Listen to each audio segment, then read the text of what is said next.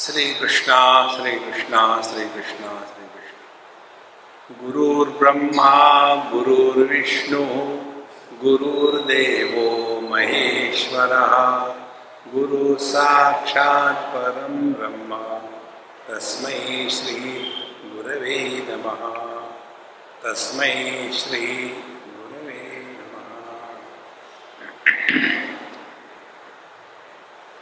प्रश्नों से पता चलता है, आवाज़ थोड़ी कम कर रहे प्रश्नों से पता चलता है कि व्यक्ति कहाँ बैठा है।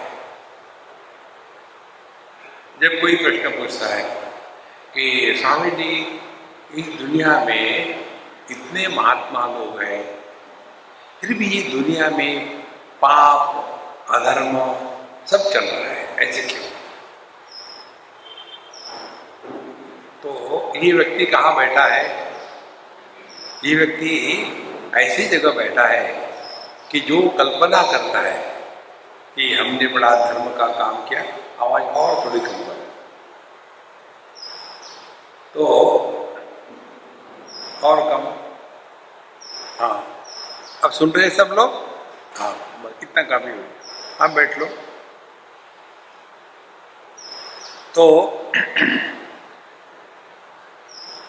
ऐसे व्यक्ति इस पे फंसे हुए कि इतने सारे डॉक्टर हैं तो फिर भी यहाँ रोग क्यों है? तो ये जो हमारी दृष्टि है, इसको हमको बदलना है। और इसीलिए शास्त्रों का अध्ययन अपने दृष्टि में परिवर्तन लाने के लिए होता है।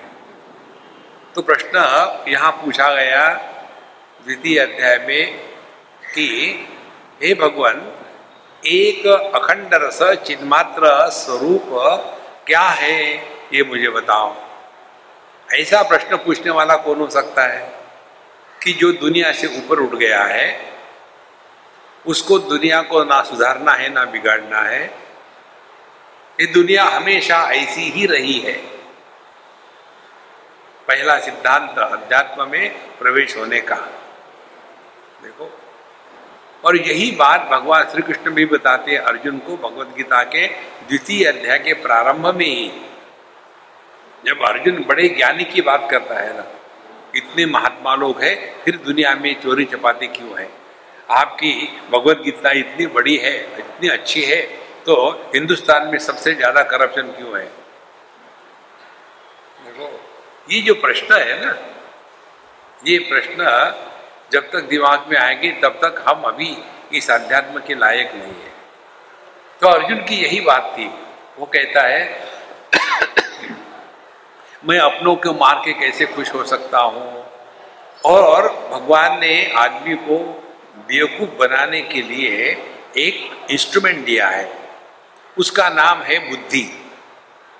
ये बुद्धि ऐसी है कि जिसके द्वारा हम कुछ भी जस्टिफाई कर सकते चोरी चोरी करना ठीक है, ये जस्टिफाई कर सकता है।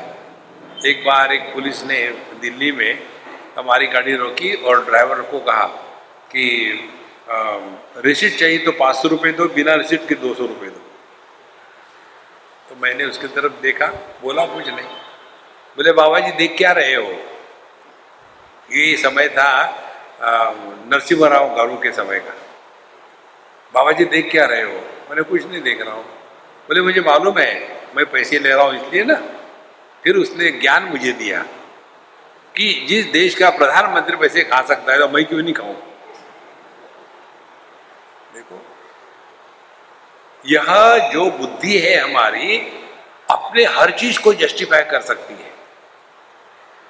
दो लोगों में झगड़ा होता है तो किसका झगड़ा होता है? हर एक व्यक्ति अपने को जस्टिफाई करता है। और ऐसे बेवकूफ़ लोगों को समझाने के लिए पहले ये बात समझनी है कि सापेक्षता के जगत में एक भी समस्या ऐसी नहीं है कि जिसका संपूर्ण समाधान प्राप्त हो। जगत यदि सापेक्षता का है तो इसमें संपूर्णता का समाधान कैसे होगा? जो पति पत्नी साथ में रहते हैं, वो केवल समझदारी से ही रह सकते हैं। प्यार भी कुछ नहीं होता, ये भूल जाओ आप प्यार की बातें।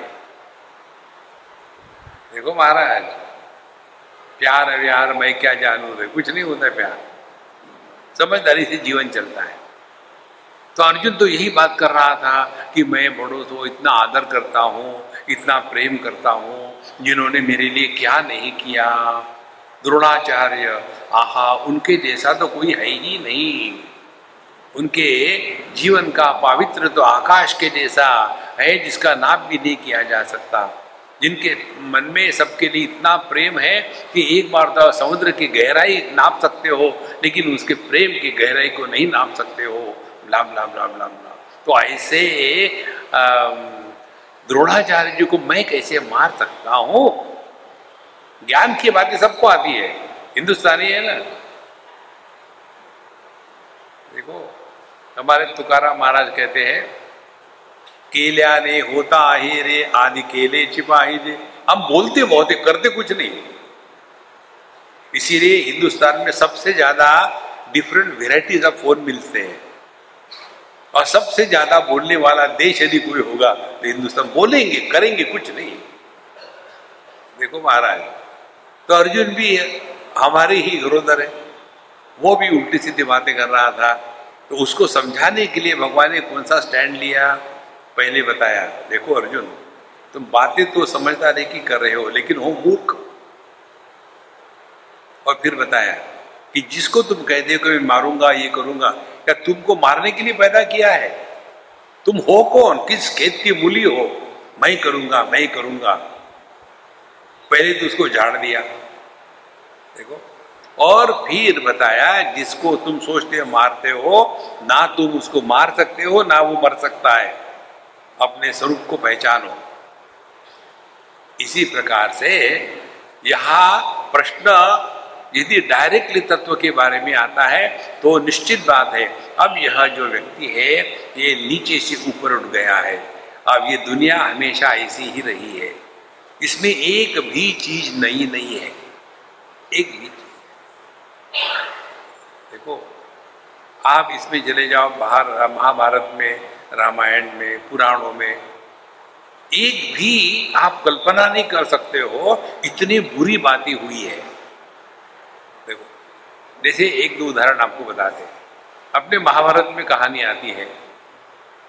भीष्माचार्य, द्रोणाचार्य, और उसके बाद सभी पांडव, सभी सामने होते हुए भी, सबके सामने द्रौपदी के वस्त्र का हरण। आज हुआ है क्या कहीं? देखो, उस समय जब हो सकता था, और वहाँ सभी दिग्गज थे, कितनी सरल बात है। इसीलिए ये दुनिया को लेकर के परेशान होना, इससे बड़ी बेवकूफ़ी कोई नहीं है। हम इस दुनिया में जो आए हैं ना, ध्यान से सुनना। इसका प्रयोजन क्या है? प्रयोजन ये है, पहले हम लोग ईट पत्थर थे, फिर पेड़ पौधे बने। फिर पेड़ पौधे खत्म होने के बाद फिर हम पशु पक्षी बने। पशु पक्षी खत्म होने के बाद फिर हम मनुष्य बने। तो ये जो इवोल्यूशन हो रहा था हमारा, पेड़ पौधों से लेकर के मनुष्य तक, यहाँ तक तो हम आ गए इसके आगे क्या होगा? इसका चिंतन करो। तो मनुष्य देह में आने के बाद केवल एक ही इवोल्यूशन हो सकता है, और वो है आध्यात्मिक इवोल्यूशन दूसरा कोई नहीं है। और मनुष्य देह में आने के बाद भी यदि हमने केवल आहार, निद्रा भय मैथुन चार ही बातें करी, खाना, पीना, सोना, बच्चे पैदा करना, मैथुन करना, और कुछ नहीं। तो भगवान कहेंगे, भैया, तुम्हारी गलती नहीं, गलती मेरी है। ये मैन्युफैक्चरर्स डिफेक्ट है। तो इसको हम वापस बुला देते हैं और फिर सुअर के शरीर में डाल देते करो बच्चे पैदा, भोगो जीवन भर। देखो संतो, इस देह में आने के पश्चात केवल एक ही बात हमारे जीवन का लक्ष्य होना चाहिए, और वो है आध्यात्मिक परिपूर्णता। एक बुद्धवा बुद्धिमान सात कृतकृत्य भारत इस स्थिति पर जो साधक विचार करके पहुँच चुका है, अब उसको ये दुनिया में कभी भी आकर्षण नहीं हो सकता। वो सबके साथ रहेगा, सबसे प्यार करेगा, लेकिन ये फंसेगा नहीं। देखो, और जो हम जिसको प्यार प्यार कहते हैं ना, वो प्यार नहीं होता है। सी वो कामना का विकार होता है। प्यार नहीं होता।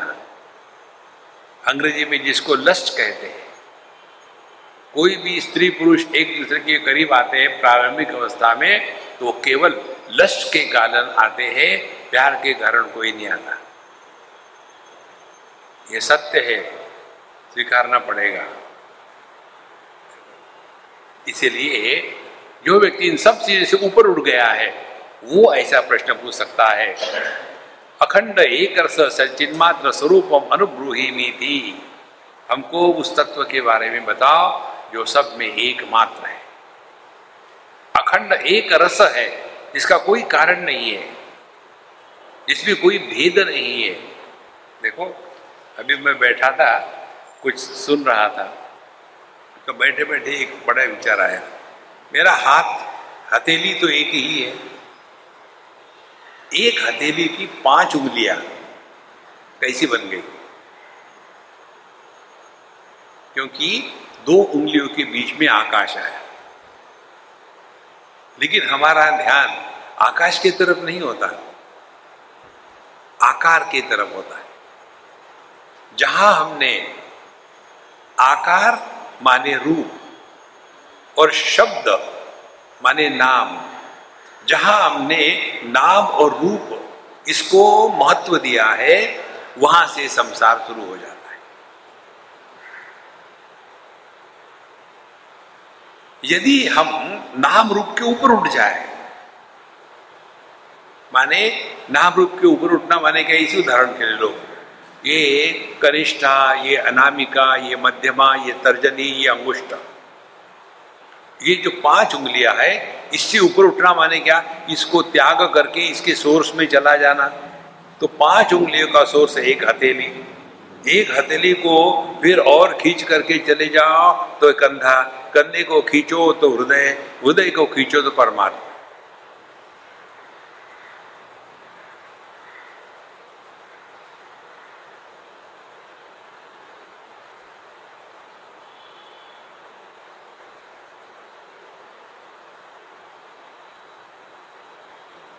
इसको कैसे समझाओगे? और कौन समझेगा? और कौन पूछेगा? जो इस नाम रूप के जगत में इतना इन्वॉल्व हो गया है वो ये प्रश्न नहीं पूछ सकता। तो फिर हमको क्या समझना है? ये जो प्रश्न पूछा है कार्तिकीय जी ने, बहुत महत्व का है। इस अनेकता में एकता का दर्शन करना यह आध्यात्मिक साधना है। जैसे माँ बाप बच्चे अनेक हैं, उसमें एक ही देखते हैं कि सब बच्चे मेरे हैं। और इसीलिए सबके प्रति सामान्य प्रेम है। इसी प्रकार से मन जानता है, सभी इंद्रिय मेरी ही अभिव्यक्ति है। तो मन का सभी इंद्रियों के प्रति सामान्य भाव है। आँखें सभी रूप रंगों को प्रकाशित करती है, इसीलिए आँखों के लिए सभी रूप रंग सामान्य है। कोई लाल अच्छा पीला, बुरा ऐसा नहीं होता। माने क्या? अनेकता के दर्शन में रहते हुए भी हमको एक का त्याग नहीं करना है।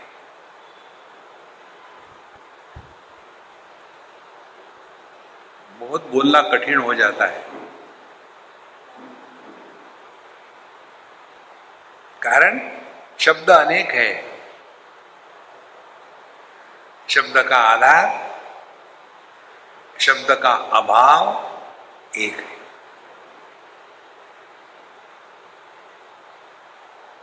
इसको आप अभ्यास करो। शांति का श्रवण करें। लिसन टू साइलेंस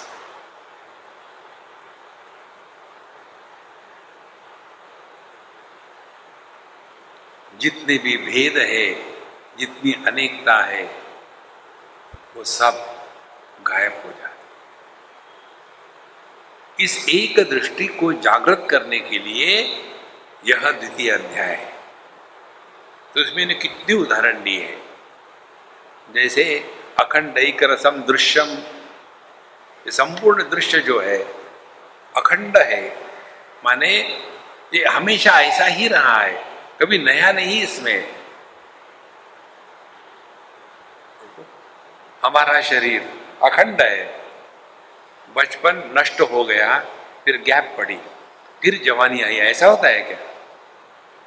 कब बचपन खत्म हो गया, कब जवानी शुरू हो गई? कब जवानी खत्म हो गई, कब मिड एज शुरू हो गया? कब मिड एज खत्म हो गया, फिर बुढ़ापा आ गया। तो ये अनेक देह बिना नष्ट हुए, अखंड रूप से उसी परमात्मा में प्रतीत हो रहे हैं। ना तो देह नष्ट हुए है, ना परमात्मा नष्ट हुआ है।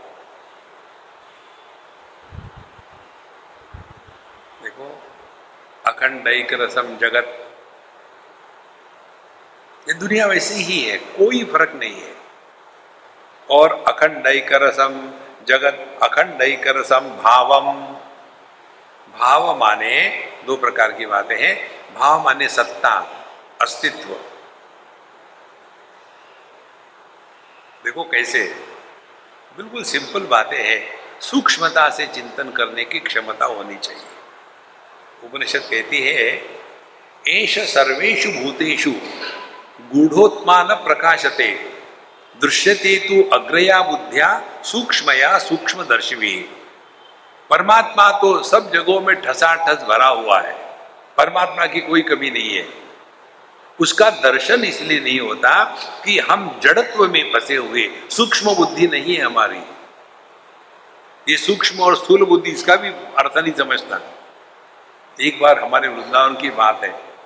एक मारवाड़ी अम्मा आई और महात्मा जी से कहती महात्मा जी, आपके लिए तो ठीक है, आप तो स्थूल बुद्धि वाले हो, हम तो सूक्ष्म बुद्धि वाले हमको समझ में नहीं आता।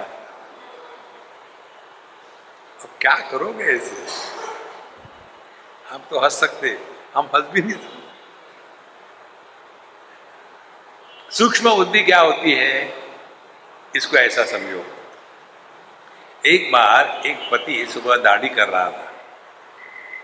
और पहला ही उसने लग फावड़ा चलाया और एकदम कट करके उसमें से खून निकला। तो एकदम बंद करके चिल्लाने लग गया।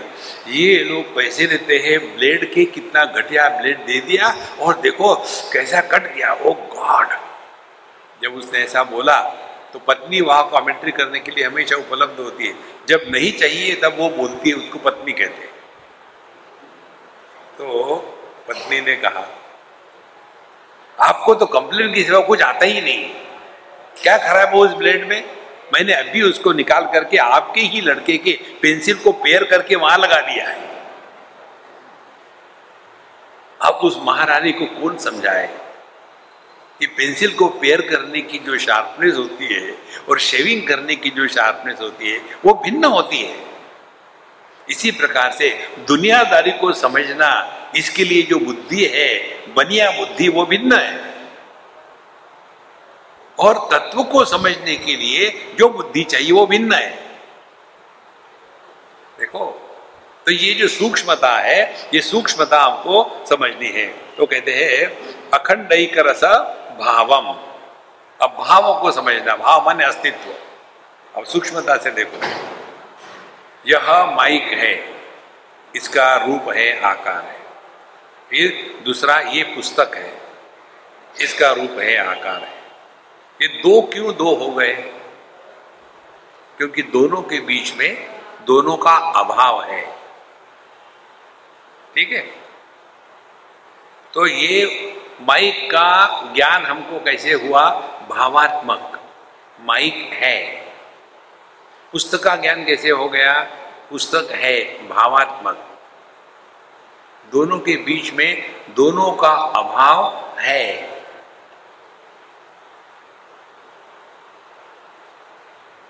अब सवाल ये है कि दोनों का अभाव कहाँ है? अरे यार, तुम हो ना। यदि मैं नहीं हूँ तो ये माइक भी नहीं है और ये पुस्तक भी नहीं है। ध्यान से सुनना। दोनों के अभाव में जो है, वो अपना स्वरूप। तो ये अखंड नहीं हुआ। यहाँ का भाव, यहाँ का भाव। और दोनों को जोड़ने वाला मैं यदि मैं ही नहीं तो इस माइक की भी सत्ता नहीं, मैं ही नहीं तो पुस्तक की भी सत्ता नहीं। लेकिन हमारा ध्यान कहाँ होता है? वस्तुओं में, विषयों में।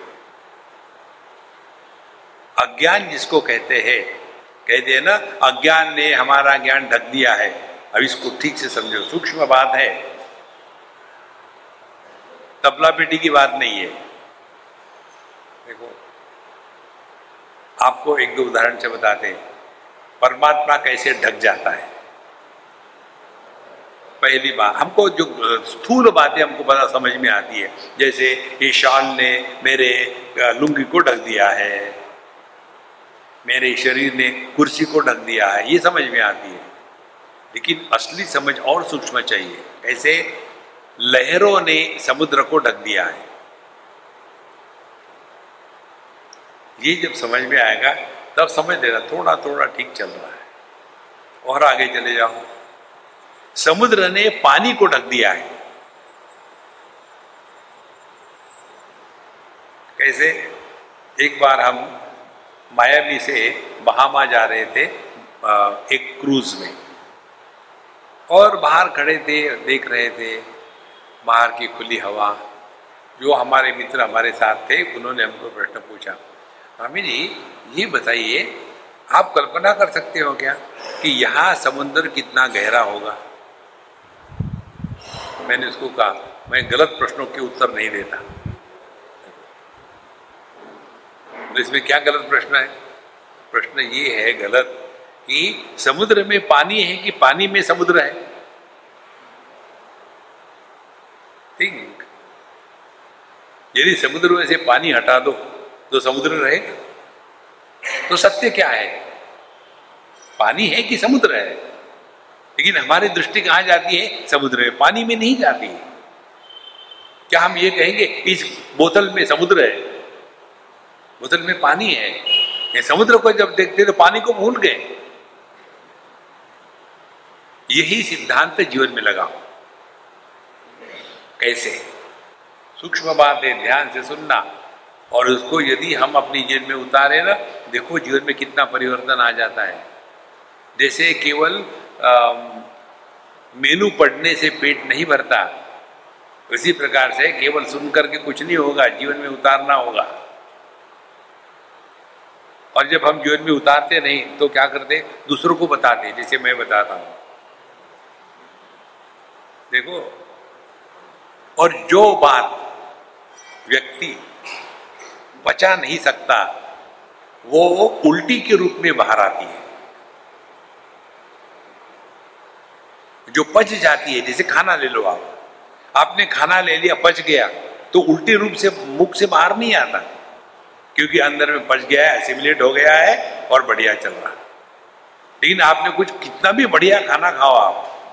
यदि उल्टी हो गई तो उल्टी होने के बाद ऐसा कहेंगे क्या? उल्टी हो गई तो क्या हो गया? अच्छा है श्रीखंड बासंद की उल्टी हो गई। उल्टी उल्टी ही है। इसी प्रकार से, चाहे आप शास्त्र कहो, चाहे दुनियादारी के विषय कहो, बिना डाइजेस्ट किए जब मुख से निकलते हैं, तब तो उसको उल्टी कहते हैं। हमारे प्रवचन जो होते हैं ना, वो उल्टी है। लेक्चर देते समय ब्रह्म हो लेक्चर के बाद ब्रह्म हो। लेक्चर देते समय ब्रह्म सत्यम जगन मिथ्या। लेक्चर के बाद आश्रम बनाना है। इसको उल्टी कहते हैं। देखो तो ये ज्ञान बचाना है, कैसे बचाना है? अब ध्यान से सुनना। रूप रंग ने हमारी आँखों को ढक दिया है। अब ये कैसे समझ में आएगा? चिंतन करो। हमारा ध्यान इतना रूप रंग में फंसा रहता है कि अपने आँखों की तरफ़ कभी ध्यान जाता ही नहीं। ध्यान से सुनना संतो। फिर एक दिन आता है, चालीसी ढल गई।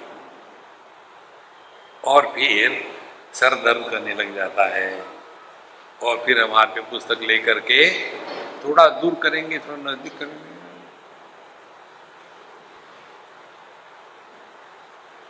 तो घर के बच्चे कहते, मम्मी, तुम आजकल बड़ी स्टाइल मार रही हो।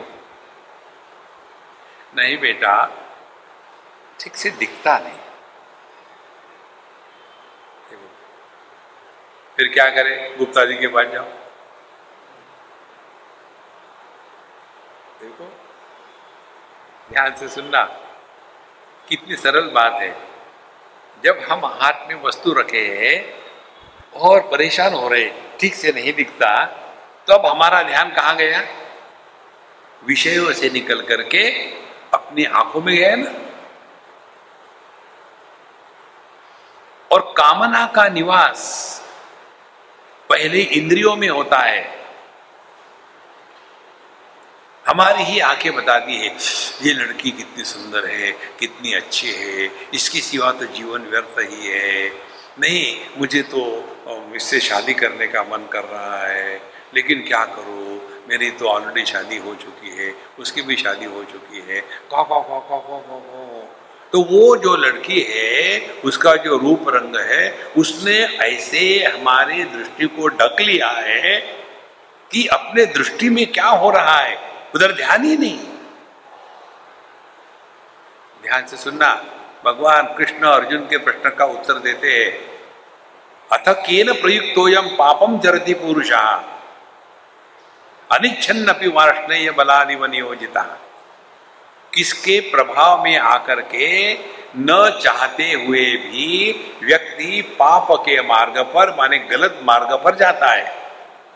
भगवान कहते हैं, काम एश क्रोध एश रजोगुण समुद्भव यह काम है, इसी का विकृत रूप क्रोध है। और फिर बताते हैं विधि एनम यह वैरिणम, यह जो काम है, ये हमारे जीवन का सबसे बड़ा दुश्मन है। तो दुश्मन के साथ क्या करना चाहिए? चाणक्य रीति दुश्मन के साथ प्रेम नहीं करना चाहिए। दुश्मन को उसी समय मार देना चाहिए। देखो महाराज, एक क्षण भी नहीं, दुश्मन है बिना कुछ के मार डालो। तो यदि उसको मारना है तो कहाँ है बताओ? भगवान कहते हैं, इंद्रियाणी मनोबुद्धि अस्याधिष्ठान मुच्चते इस काम का जो निवास स्थान है, इंद्रिय है, मन है, बुद्धि है। पहले यह काम हमारी इंद्रियों को जीत लेता है। इंद्रिय को जीत लेना माने क्या?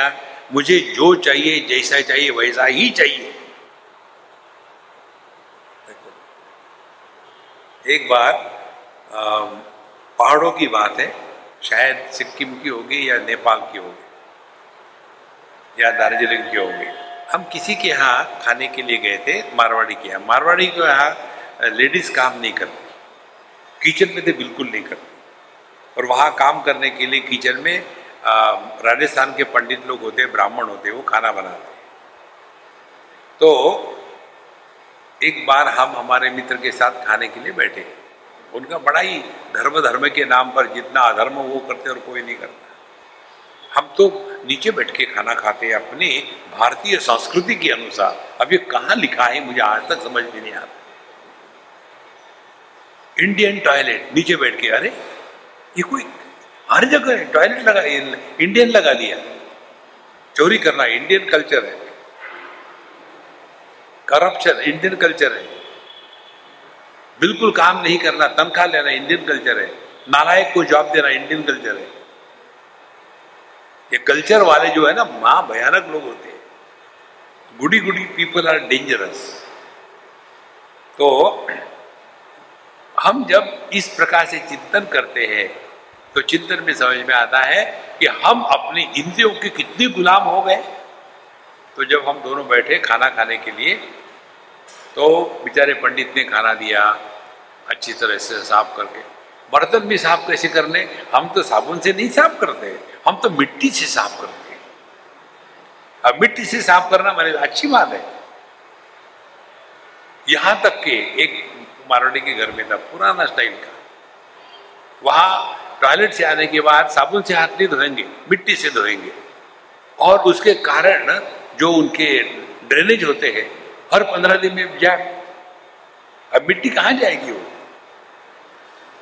तो हम लोग खाने के लिए बैठे और फिर उसने खाना परोसा, दे दिया और हम खा रहे थे। इनको गुस्सा आ गया।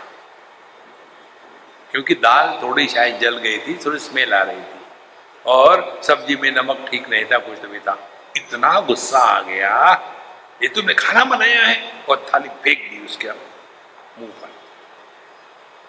गुस्से गुस्से में उठ के चले गए। फिर मैंने सोचा, मैं कुछ बोलूँगा तो मुझे भी फेंक देंगे। मैं चुप हो करके, गुस्से में आदमी कुछ भी करता है। महाशना महापाप आप मत बोलो। तो मैंने खाना खा लिया। उसके बाद कुछ विषय बिल्कुल नहीं बोला। नथिंग टू टॉक दूसरे दिन जब हम खाना खाने के लिए बैठे तो फिर मैंने बोला, आज क्या तमाशा होता है देखते। और बढ़िया खाना बना था।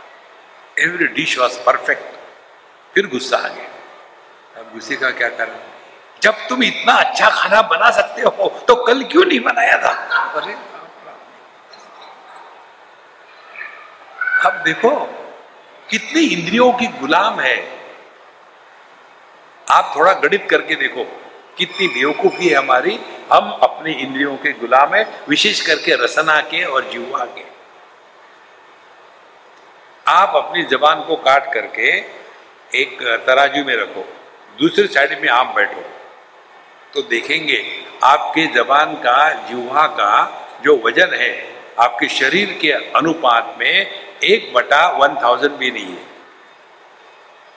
उस एक छोटी सी जीवा पर नौ रसों का ज्ञान होता है। नौ रसों में एक रस ठीक नहीं था। उसके कारण ये एक टन शरीर कितना गुस्सा कर जाता है। और सबसे बढ़िया बात मालूम है क्या है? बढ़िया बात यह है, ये जीवा के नखरे में आकर के हम दबाए जाए दबाए जाए। हम तो मोटे हो जाते हैं। मोटे आदमी की जीवा देखो, कभी मोटी नहीं होती। ये जीवा हमको बेवकूफ़ बना रही है, और फिर भी हम उसके गुलाम बन के रहते हैं। इंटेलिजेंट है ना इसलिए। प्रॉस्पेरिटी का अर्थ क्या है? प्रॉस्पेरिटी मीनिंग माने give yourself maximum choice और अध्यात्म क्या है? Give yourself zero choice तो हम लोग दोनों को इकट्ठा कर लेते हैं। कैसा? हमारी स्पिरिचुअलिटी फाइव स्टार स्पिरिचुअलिटी देखो संतो, वो पहले ये काम जो है, विषयों में रह करके हमारी इंद्रियों को जीत लेता है। इंद्रियों को जीत लिया, उसके बाद ये काम इंद्रियों से हट करके मन में प्रवेश करता है। और मन में प्रवेश होने के बाद फिर सेंटिमेंटल हो जाता है आदमी। ये बुढ़ा लोगों को देखो सेंटिमेंटल कैसे होते हैं? किसी के घर हम गए थे हमने कहा बाबू जी तबियत ठीक है? ज़िंदा है बेटा। तो मैं क्या कह सकता मरू ना।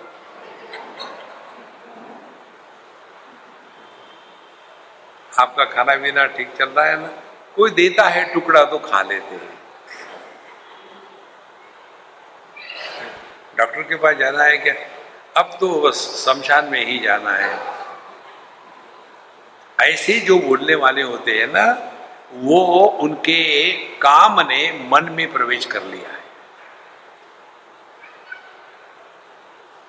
बूढ़े लोग, ट्रेंड, बूढ़े का है, हर एक आदमी कॉन्स्टेंटली सीकिंग अटेंशन यदि कोई स्वस्थ हो तो कोई पूछेगा नहीं उसको कि तबियत कैसी है। तो कोई पूछेगा नहीं तो अटेंशन है नहीं। तो फिर क्या करेंगे? सबके सामने आ, आ, क्या हो गया? पहले ही पूछते तो मैं ये क्यों करता? अब पहले काम इंद्रियों में रह करके हमको बेवकूफ़ बनाता है। इंद्रियों को जीत लिया, अब काम ने मन में प्रवेश किया। फिर सेंटिमेंटल होकर के जीते हैं। और फिर मन को जीत लिया तो फिर काम बुद्धि में प्रवेश करता है। और काम ने बुद्धि में प्रवेश करने के बाद अधर्मम धर्म इतिया मन्यते तमसावृता फिर गलत ही कैसे सच है, ये हम सिद्ध कर सकते हैं। देखो महाराज ये सबका अर्थ क्या निकला? क्यों हम लोगों ने कहानी बनाई है? इसलिए बनाई कि विषय इंद्रियों को ढक देते हैं। फिर इंद्रिय मन को ढक देते हैं। देखो। और मन जो है, बुद्धि को ढक देता है। और बुद्धि जो है, चेतना को ढक देती है। और चेतना जो है, परमात्मा की जो अनंत शक्ति है, हम में इस अनंत शक्ति को व्यक्तिगत रूप से कुंडलिनी शक्ति कहते हैं। अपने इस परमात्मा की अनंत शक्ति को यह चेतना ढक देती है। और यह जो परमात्मा की शक्ति है, वो परमात्मा को ढक देती है। घूंघट के पटखोल तो है पिया मिलेंगे। कितने घूंघट आ गए हैं। और जहाँ हम इसमें फंसे हैं, उसमें हमको यह जो अखंड एक मात्र तत्व जो है, इसका दर्शन कभी नहीं हो सकता। इसीलिए जब कहते हैं, अखंड एक रसम भावम। कठोपनिषद में आता है, अस्ति इति उपलब्धव्य। तत्व भावेन प्रसिद्धति परमात्मा की उपलब्धि केवल सत्तारूप होती है। होना मात्र। और ये होना ऐसा है कि इसमें होना और जानना अलग अलग नहीं है। हमारे ज्ञानेश्वर महाराज कहते उनके हरिपाठ में जानी व नेणी व भगवंती नाही भगवान में ज्ञान अज्ञान नहीं होता। भगवान ज्ञान अज्ञान के परे है। ध्यान से सुनना। ये अपना ही स्वरूप है। दृष्टि नीले और लाल रंगों के परे है।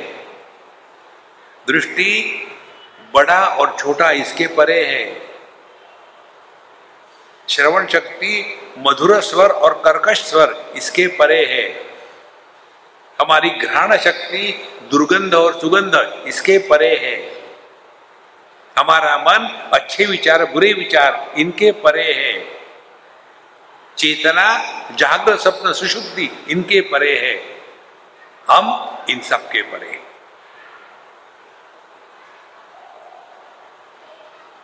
ये सब के अभाव में भी जो होता है, वो अपना स्वरूप है। देखो।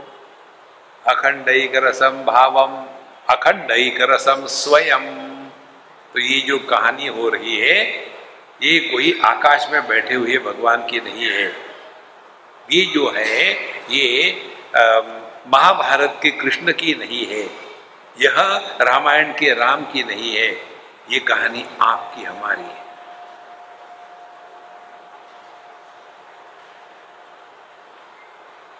देखो महाराज, इसको स्वीकार करने के लिए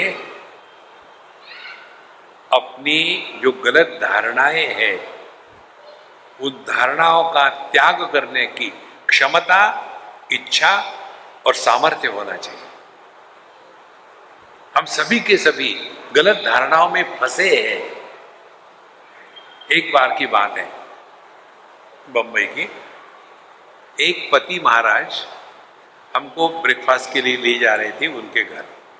सुबह का सत्संग कर खत्म हुआ जा रहे थे।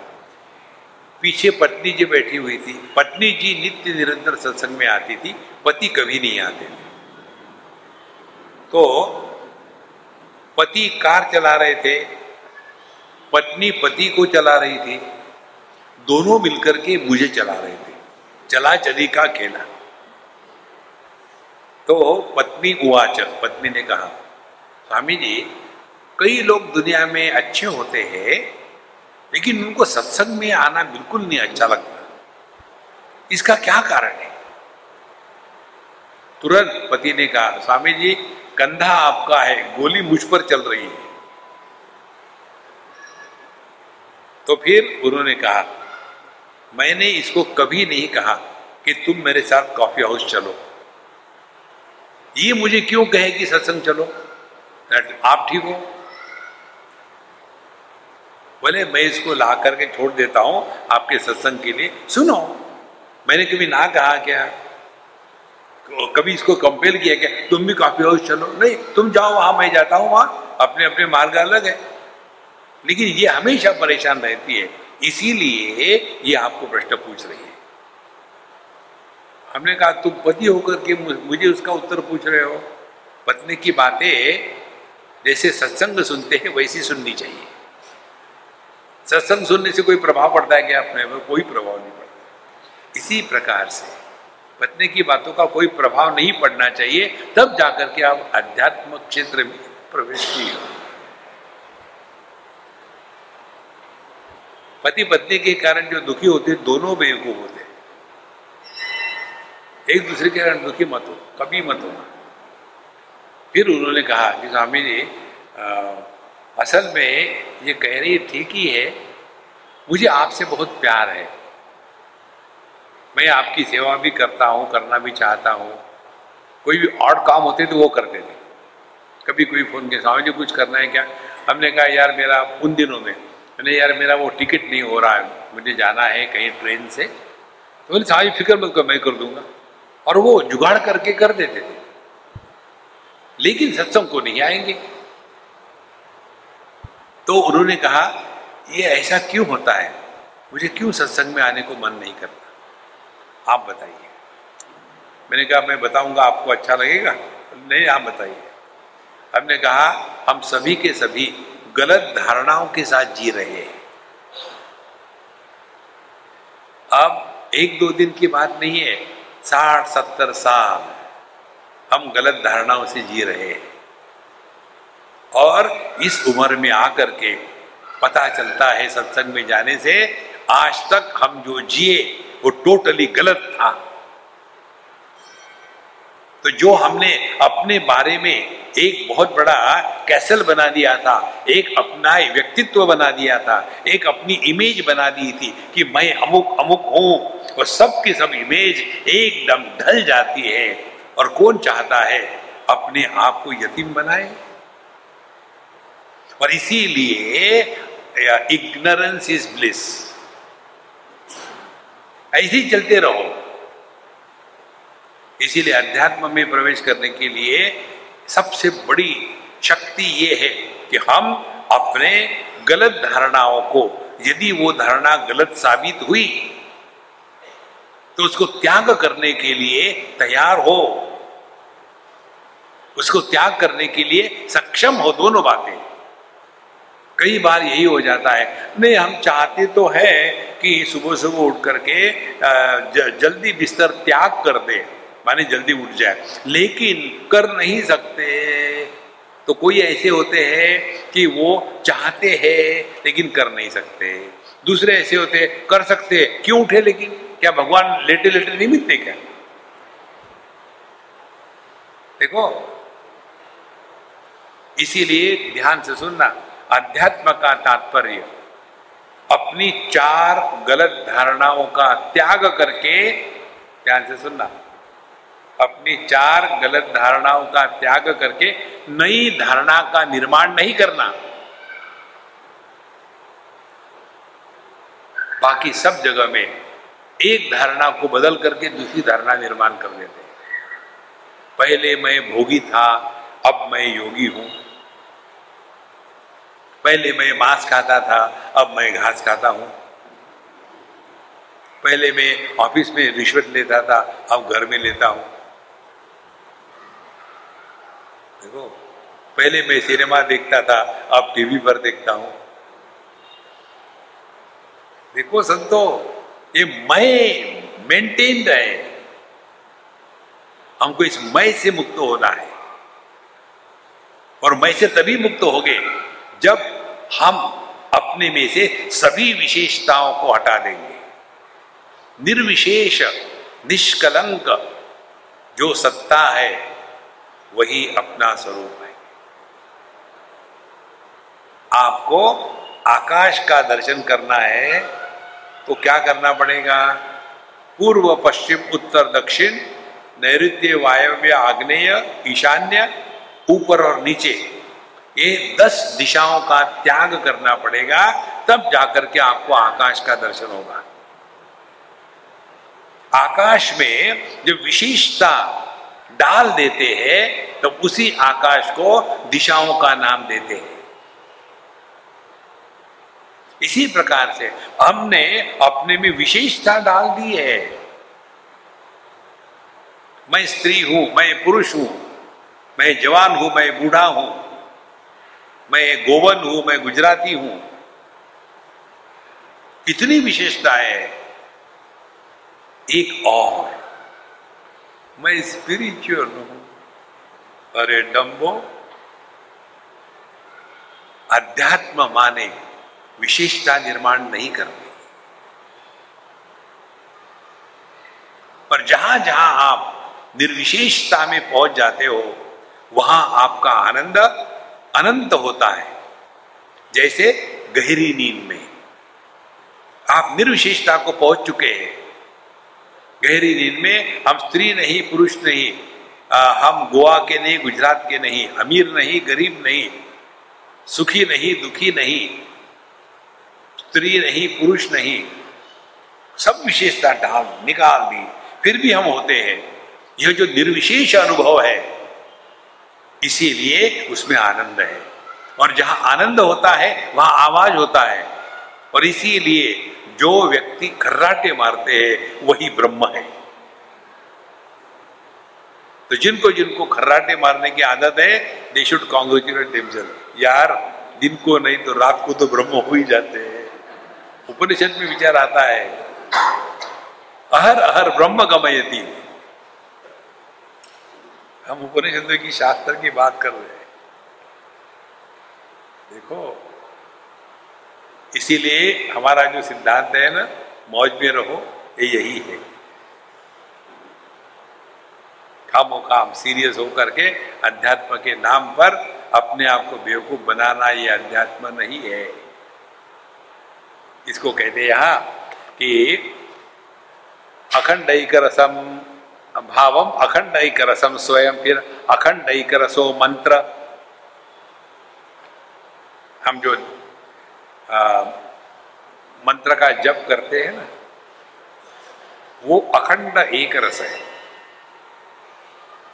देखो मंत्र का जप करने के जो प्रकार है उसको थोड़ा समझ ले सूक्ष्मता से तो ये सिद्धांत प्रकट होगा हृदय में। कैसे? उदाहरण के लिए। देखो पहले जो हमको बताते हैं हमारे गुरु महाराज लोग कि भगवान का नाम लो।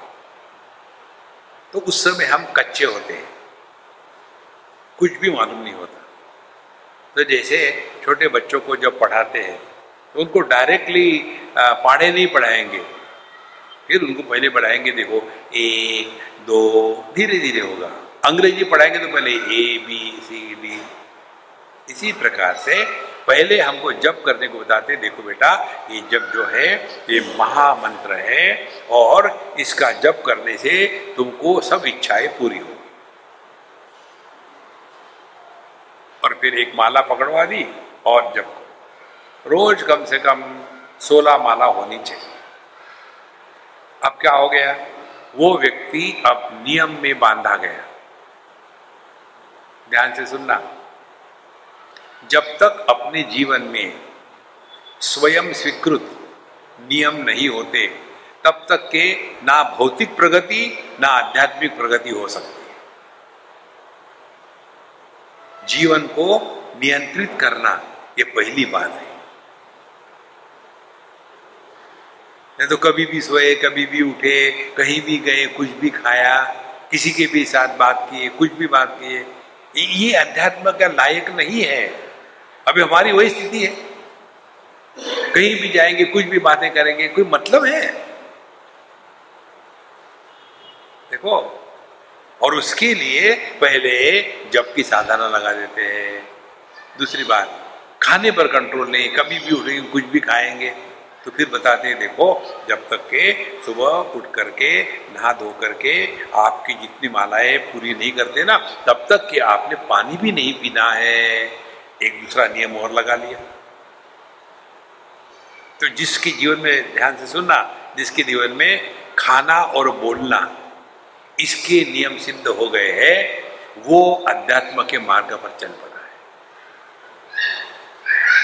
हमारे संत ज्ञानेश्वर महाराज कहते हैं, इंद्रियों का नियंत्रण करने के लिए किसका नियंत्रण पहले करना चाहिए? तो बताते पहले नियंत्रण करना चाहिए अपनी जबान का, अपनी जिह्वा का। जिह्वा के दो कार्य है। एक है रसना, रस को चखना, और दूसरा है बोलना, जिसको जिह्वा कहते हैं। अंग्रेज़ी में इसके लिए एक ही शब्द है, टंग। हमारे संस्कृत में दो शब्द है, रसना और जीवा तो ये रसना का जो हमको कंट्रोल करना है जीवा का कंट्रोल करना है, माने टू इन वन खाने में कंट्रोल हो और बोलने में कंट्रोल हो। जितनी शक्ति आठ घंटे काम करने से खर्ची होती है, उतनी शक्ति एक घंटा कंटिन्यूस बोलने से खर्चा होती है देखो और जितनी शक्ति आठ घंटे बोलने से खत्म होती है, उतनी शक्ति पंद्रह मिनट चिंतन करने से खत्म होती है। कितनी सूक्ष्मता बढ़ रही है? जैसे केरोसिन, फिर डीजल, फिर पेट्रोल, फिर एवियन पेट्रोल, और फिर जिसके द्वारा आकाशयान उड़ते हैं, वो कितनी सूक्ष्मता बढ़ जाती है? और कितना कॉस्टली होता है। इसी प्रकार से अपनी जो शक्ति है परमात्मा की, इस शक्ति को हमको रोकना है, नष्ट नहीं करना। एक बार एक मकान के ऊपर में, बड़ी बिल्डिंग थी, उसके ऊपर पानी में टंकी में पानी पहुंचाना था। तो लगा दिया पाइप, लेकिन पानी जा नहीं रहा, जा नहीं रहा, क्या हो रहा, क्या हो रहा? फिर उन्होंने पाइप का इन्वेस्टिगेशन किया।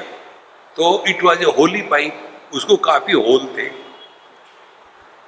तो सबका सब पानी उस होल से निकल जाता था, ऊपर पहुँचता ही नहीं। इसी प्रकार से हमारी जो इंद्रिय है, ये होल है। और जितनी हमारी शक्ति है, इन होलों से बाहर निकल जाती है। देखो तो इस शक्ति को जब तक हम रोकेंगे नहीं, तब तक के हम अपने अध्यात्म में प्रवेश नहीं कर सकते। तो जब कहते हैं अखंड रसो मंत्र तो तात्पर्य क्या है? पहले अपने आप को नियंत्रित करना है, तब हम अपनी जो अंदर की शक्ति है उसको जागृत करते हैं। उपनिषद में आता है, नायमात्मा बलहीन लभ्य। ये परमात्मा की प्राप्ति, ये छुई मुई लोगों को नहीं होती। डिस्कवर योर इनर स्ट्रेंथ मैं नहीं कर सकता then you are good for nothing भगवान कृष्ण अर्जुन को गाली देते इसी को लेकर के। अर्जुन कहता, ये बड़ा कठिन है, मेरे से नहीं होता। भगवान ने उसको, लाड प्यार से नहीं बताया। नहीं बेटा, उठो ना, अभी एक ही एक ही अब युद्ध है, इसके बाद युद्ध नहीं करेंगे प्लीज़ हाँ हाँ gave him left and right clap him मास्म gum Parth don't be an important get up जो कहते हैं संभव नहीं है। They are good for nothing क्यों नहीं संभव? सबके लिए संभव है। देखो, अपने इस अंतर शक्ति को जागृत करना है। कई बार ऐसा होता है कि जो व्यक्ति दुनिया में फेल्यूर है, वो सोचते हम अध्यात्म में जाएँगे। एक लड़का बेवकूफ़ी की पराकाष्ठा है उसकी। वो इज़ गुड फॉर नथिंग और मुझे कहते स्वामी जी, पहले मैं उपनिषद का अध्ययन करूँ कि पंचदशी का करूँ? कि पहले मैं भगवत गीता का अध्ययन करूँ? कि पहले मैं मेडिटेशन करूँ? मुझे बताइए। हमने कहा, तुम सब छोड़ छाड़ करके काम धंधा करो, पैसा कमाओ और मुझे दे दो। देखो जीवन में सिक्योरिटी होना, ये अध्यात्म में बहुत बड़ा प्रतिबंध है। साधु संत सब दुनिया छोड़ छाड़ करके जंगल में जाते हैं। पागल कुत्तों ने नहीं काटा उनको। जब तक ये सिक्योरिटी है, तब तक ये हमारा भगवान पर विश्वास है। गिव सिक्योरिटी एंड गो फिर देखो भगवान की लीला कैसे चलती है। इसीलिए ये मंत्र का जप करने का तात्पर्य अखंड एक रस है।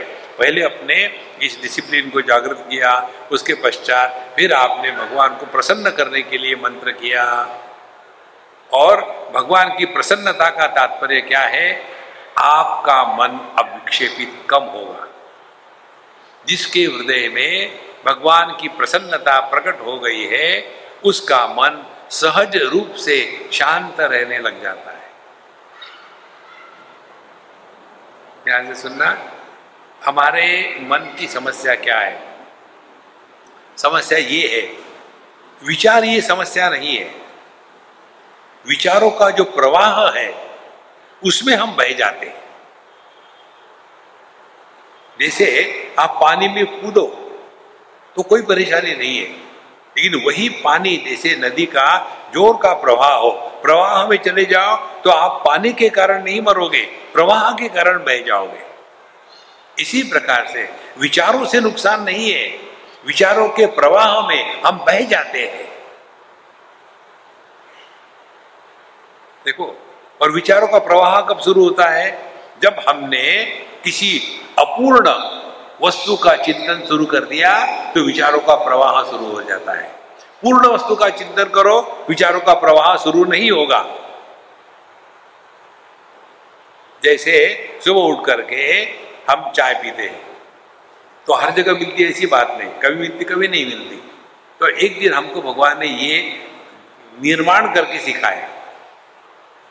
सुबह उठ करके हमको चार, पाँच बजे चाय चाहिए।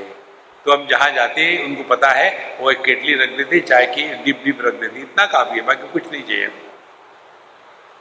तो सुबह उठे और चाय नहीं रखी। अब सुबह चार बजे सब लोग तो कुंभकर्ण के अवतार है, उठता ही नहीं।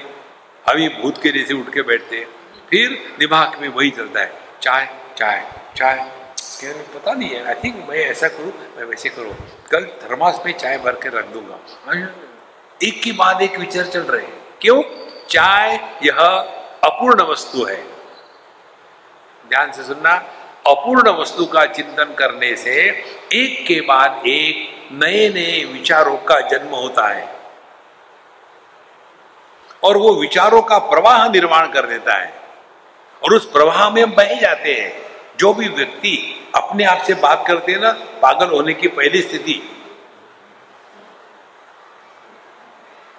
ये क्या है? विचारों का प्रवाह है। इसको रोकने के लिए, ध्यान से सुनना, इसको रोकने के लिए भगवान का नाम लो। श्री राम, जय राम, जय जय राम। यह भगवान का नाम अपने आप में पूर्ण है। और इसके लिए, इसके बाद दूसरा विचार निर्माण नहीं होगा। चाय चाहिए, अपूर्ण है। कहा मिलेगी, कब मिलेगी, ठीक मिलेगी कि नहीं, एक के बाद एक विचार का जन्म हो रहा है। भगवान का नाम लो। श्री राम, जय राम, जय जय राम। मन की जो पुरानी आदत है ना, फिर कोई विचार आने की संभावना है। तो जैसे विचार आने की संभावना हुई, फिर दूसरा एक फायर कर दो। श्री राम। जय राम, जय जय राम। अखंड रसो मंत्र ये स्पष्ट समझदारी से जब होते रहेगा ना, तब धीरे धीरे हमारा ध्यान शब्द से हट करके शब्द के अभाव में जाएगा। श्री राम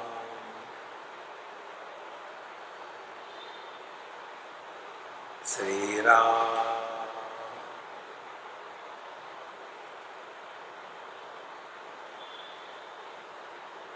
श्री राम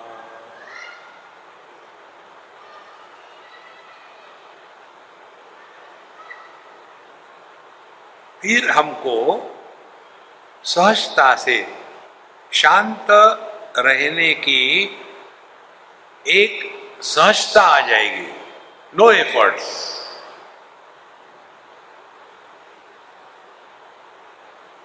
सहज मन शांत रहेगा। और यह मन जब सहज शांत रहने लग जाता है, तब उसमें तत्व प्रकट हो जाता है।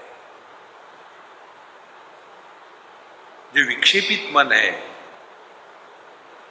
वहाँ दुनिया प्रकट होती है। भगवान का दर्शन नहीं होता। भगवान प्रकट होते हैं। भय प्रकट कृपाला, दीन दयाला। और भगवान भगवान का प्राकट्य केवल आनंद स्वरूप है। अखंड ही रसो मंत्र और ये जो अनुभव है, ये अखंड रहता है। बाकी के जितने भी अनुभव ले लो आप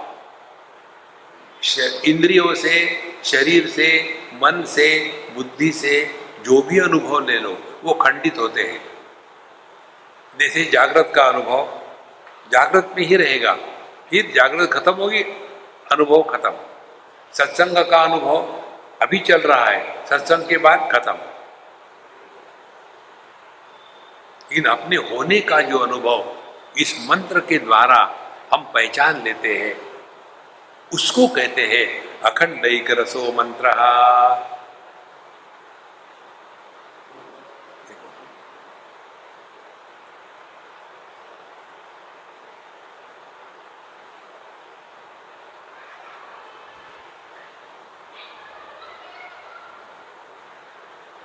बिना कुछ किए, इस समय यदि आप अपने अंतकरण की स्थिति देखो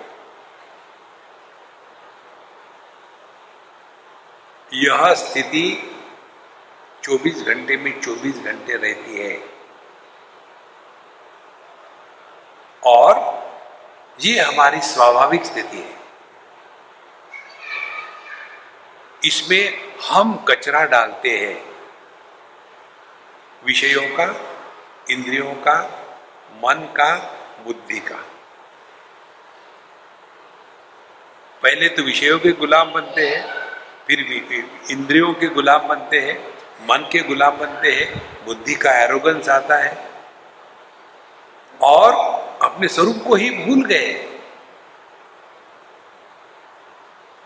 देखो, इसीलिए ये जो उपनिषद है ना, ये जो बिंदु उपनिषद, यहाँ हमको आके कितने साल हो गए? पंद्रह साल तो हुई गए होंगे। पंद्रह, बीस साल हो गए। बीस साल के बाद मैं आपके सामने ये बोल रहा हूँ। जहाँ हम पहली बार जाते हैं ना फ़र्स्ट टाइम वहाँ ऐसे विषय नहीं लेते। वहाँ लेते हैं, चलो राम कथा सुनेंगे। तबला पेटी और भजन करो और बस। उनके लिए उतना काफ़ी है। यदि कॉलेज के स्टूडेंट हो गए तो देखो you have to work hard hard लेकिन कब तक ये करते रहोगे? कभी तो अपने स्वरूप में वापस लौट के आना है। अखंड एक रसो मंत्र अखंड एक रसा क्रिया। जो भी क्रियाएँ चल रही अखंड है, हमारा ब्लड सर्कुलेशन अखंड चल रहा है, हमारा हार्ट बीट चल रहा है, सांस चल रही है, और हम खंडित नहीं है। जागृत आके चला जाता है, हम अखंड है। स्वप्न आके टूट जाता है, हम ज्यो का त्यों है। नींद रख करके खत्म हो जाती है, हम ज्यो के त्यों है। समाधि लगती लगती नहीं हम ज्यो के त्यों।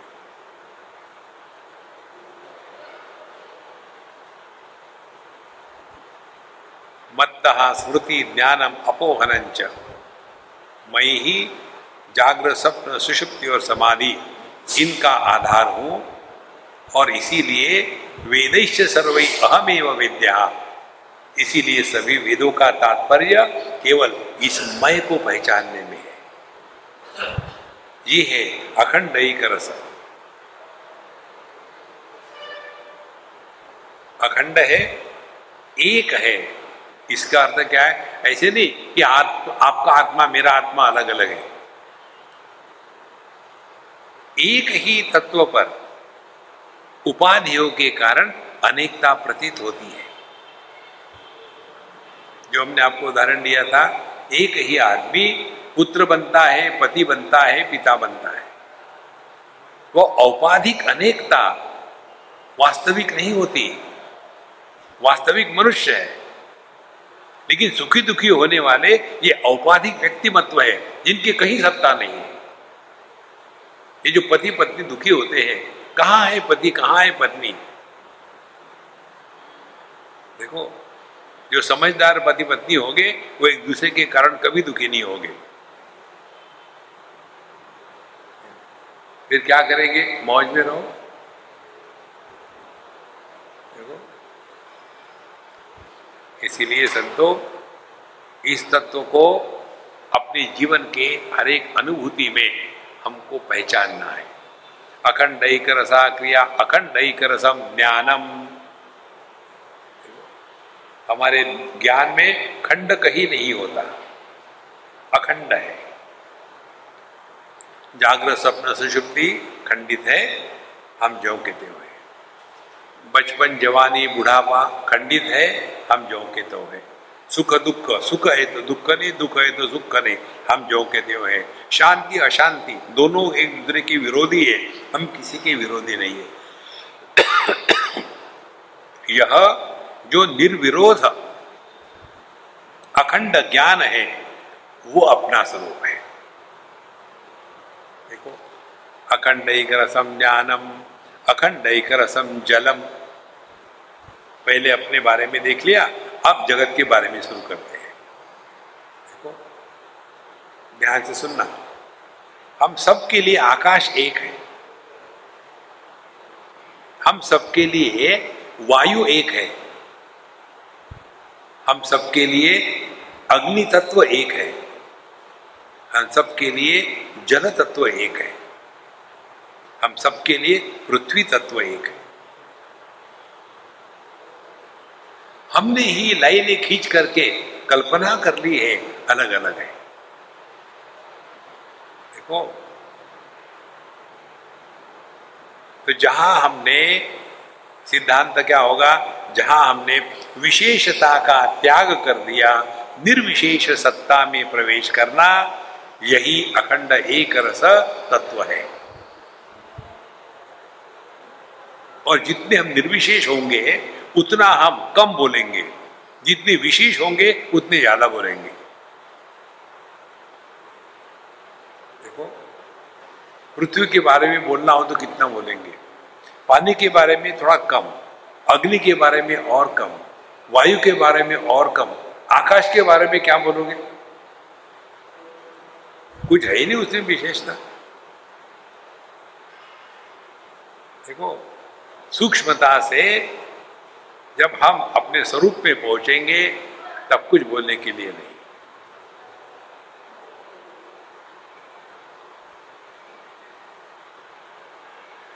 यतो वाचो निवर्तनते अप्राप्य मनसास जहाँ वाणी और मन इनका व्यापार नहीं है, वो अपना स्वरूप है। वह अखंड एक रसम तत्व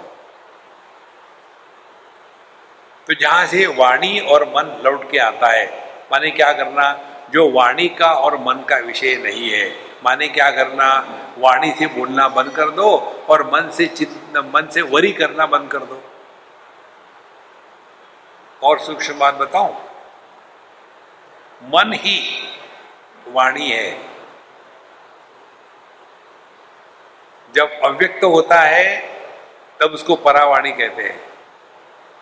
जब व्यक्त होने के लिए तैयार है, व्यक्त हुआ नहीं, तब उसको पश्चंती वाणी कहते मन को ही। यही मन, जब व्यक्त होने के लिए तैयार है और सूक्ष्म व्यक्त हो गया है, जिसको मध्यमा वाणी कहते हैं, माने हम अपने आप से जब बोलते तब मध्यमा वाणी से बोलते हैं। और जब अन्य के साथ बात करते हैं, तब उसको कहते हैं, वैखरी वाणी। तो मन ही चार स्थितियों में से गया है। और इसीलिए ये जो मंत्र की साधना है, पहले वैखरी वाणी को भगवान के नाम से पवित्र परिपक्व कर लेते हैं, फिर मध्यमा वाणी में प्रवेश, फिर वहाँ से पश्चंती वाणी में प्रवेश और उसके बाद परमात्मा में प्रवेश।